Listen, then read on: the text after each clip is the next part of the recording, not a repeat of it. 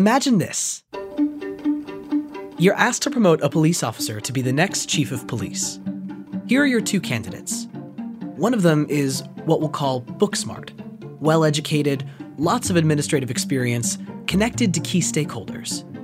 The other is street smart, tough and physically fit, savvy about handling tough situations, and gets along well with fellow officers. Given these two candidates, one who's book smart, the other who's street smart, who would you promote? I posed this question to Professor Mahzarin Banaji, who responded I tell myself that the way I would go about this process is to, of course, look at the needs of my organization and pick the person who would best fit that need. As sound as this reasoning is, the science tells us that what we actually do is quite different.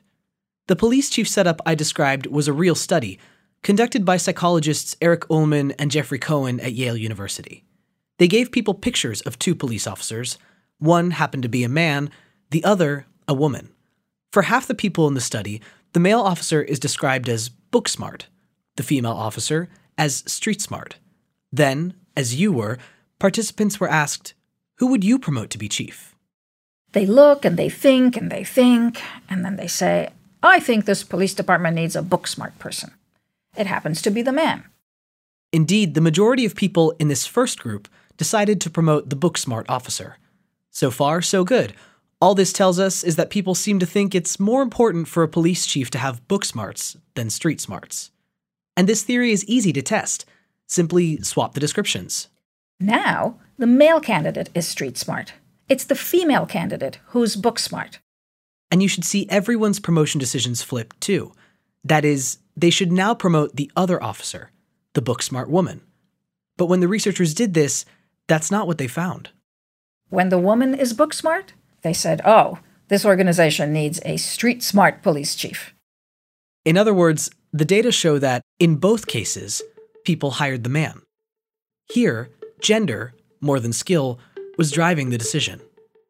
What's odd is that people who show this gender bias genuinely believed that they were paying attention to the actual strengths of each candidate and what would be best for the police department.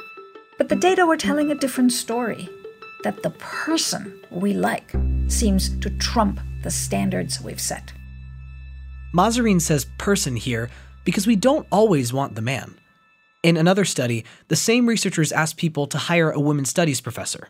They used a similar design, male and female candidates, switching their qualifications for half the participants, and in this case, the majority of people chose to hire the woman. Again, the person trumped the qualifications. That's why this bias is so perplexing. It pops up when we least expect it, even when we're genuinely trying to promote based on merit. Today's podcast is about the standards we choose. Welcome to Outsmarting Human Minds. This tendency to choose the person first and the standard second is called casuistry, constructed criteria. And we see this same bias in other studies too. Who would you select to be on your jury? Who would you hire to be a construction foreman? Who would you admit to your college? All these studies showed that during a game time decision, we focus on the criteria that benefits the person we already want. The example I'll give you is of a CEO of a major corporation who was doing succession planning, and he decided to do a very simple experiment. So, first, he did it the usual way. He got people together, he had a free ranging conversation about who should be the next CEO, he invited outside experts to advise, he took his group away on a retreat, and at the end of this, they generated the names of potential CEOs. And then he created blind biographies of the leaders of his company, and then he had people rate them on you know how likely are they to be good CEOs they don't know who they're rating. So they're making their decisions based on nothing but the accomplishments of these folks. And this CEO called me, uh, kind of stunned by the data. The names that had been generated of potential CEOs using the blind biography method were entirely different than the names that had emerged in their standard discussion. There was zero overlap in these two lists. You heard that right. When they chose candidates based on only objective credentials, without knowing who they were, the leadership team chose 10 entirely different people than when they used their usual strategy. This is not, you know, do I want to eat a ham sandwich or a turkey sandwich? This is about a vote to choose the next CEO of a major American corporation. That's what's so confounding.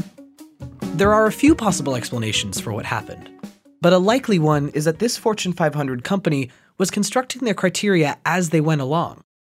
When the leadership team didn't know who they were judging, they had to choose an objective standard to evaluate everyone, one that was based on candidates' accomplishments and experience. But when they knew it was Peter or Pablo, the standards they used changed. Why? We have a view based on our learning of who a CEO should be. It's not easy to shake that view off. How could I shake off that view when hundreds of photographs I've seen of CEOs have all looked a certain way? My brain learns what CEOs look like. But apparently, really talented people are in the pool, and I haven't seen them as potential CEOs because something else precedes their accomplishments.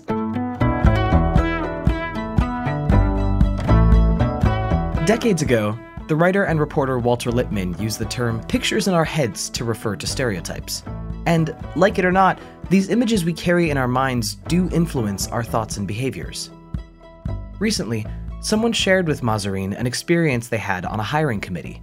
They were reviewing candidates for the position of a university dean. And a particular person on the committee repeatedly said, I know, but she has a six year old. I mean, this was not that long ago. And it's just shocking that when we say who can be a dean, we're thinking, oh, but she has a six year old, as if that has anything to do with the person's capacity to be a great dean. That's how quickly it can happen. A single off the cuff phrase, but she has a six year old, and the standard can shift from thinking about professional qualifications to the presence of a child in the candidate's life. Here's what we have to acknowledge our standards are not set in stone. We change them. Not because we should or because the situation demands it. Rather, we are likely to choose the person who fits the picture we have in our heads, and then focus on the standard that justifies our choice. This is difficult to catch because it can be so subtle. After all, very few of these kinds of decisions have a clear right answer. And you and I are confronted by thousands of pieces of information variations in height and weight, in physical attractiveness, in accent, or bigger things like education, age, gender, race, and sexuality. The complex combination of these qualities creates gray areas. And that's what makes it possible for us to say, that person is great, but, and then fill in the blank. But she has a six year old. But he just doesn't look the part. The question for us is what are we going to do about it? Before hiring or promoting people, think about the really critical skills needed for success. Setting these standards in a vacuum without knowing who the candidates are may help you stay objective. And then there are things we can do during the actual decision making process. What if we began selection or promotion meetings by just saying, we all have our blind spots? What are they? Are there systematic patterns in who we seem to promote and like? Did the candidates we selected succeed in the past? As discussions unfold, when we're making these important decisions, we should allow people to challenge us. We should be ready to challenge them. If we hear things like, I don't think she's going to be ready for this job, ask why. If you hear, I don't think he fits, ask, what do you mean by fit? Those of us in senior positions, especially, have the power to create these environments where everyone is encouraged to voice their opinions.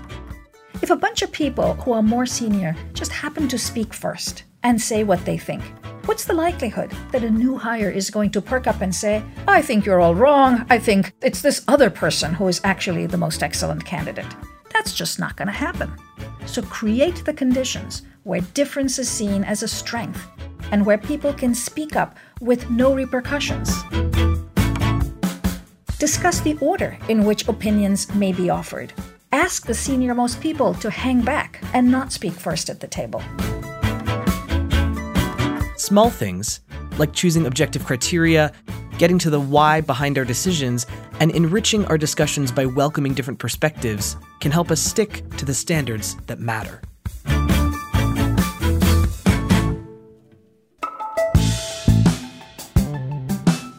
Outsmarting Human Minds is a program founded by Mahzarin Banaji, devoted to improving decision making using insights from psychological science. Support for this episode was provided by PwC and Harvard University. This episode was developed by Olivia Kang and Mahzarin Banaji. Sound editing and mixing was done by Evan Younger. Music was composed by Miracles of Modern Science. For references and related materials, go to outsmartinghumanminds.org.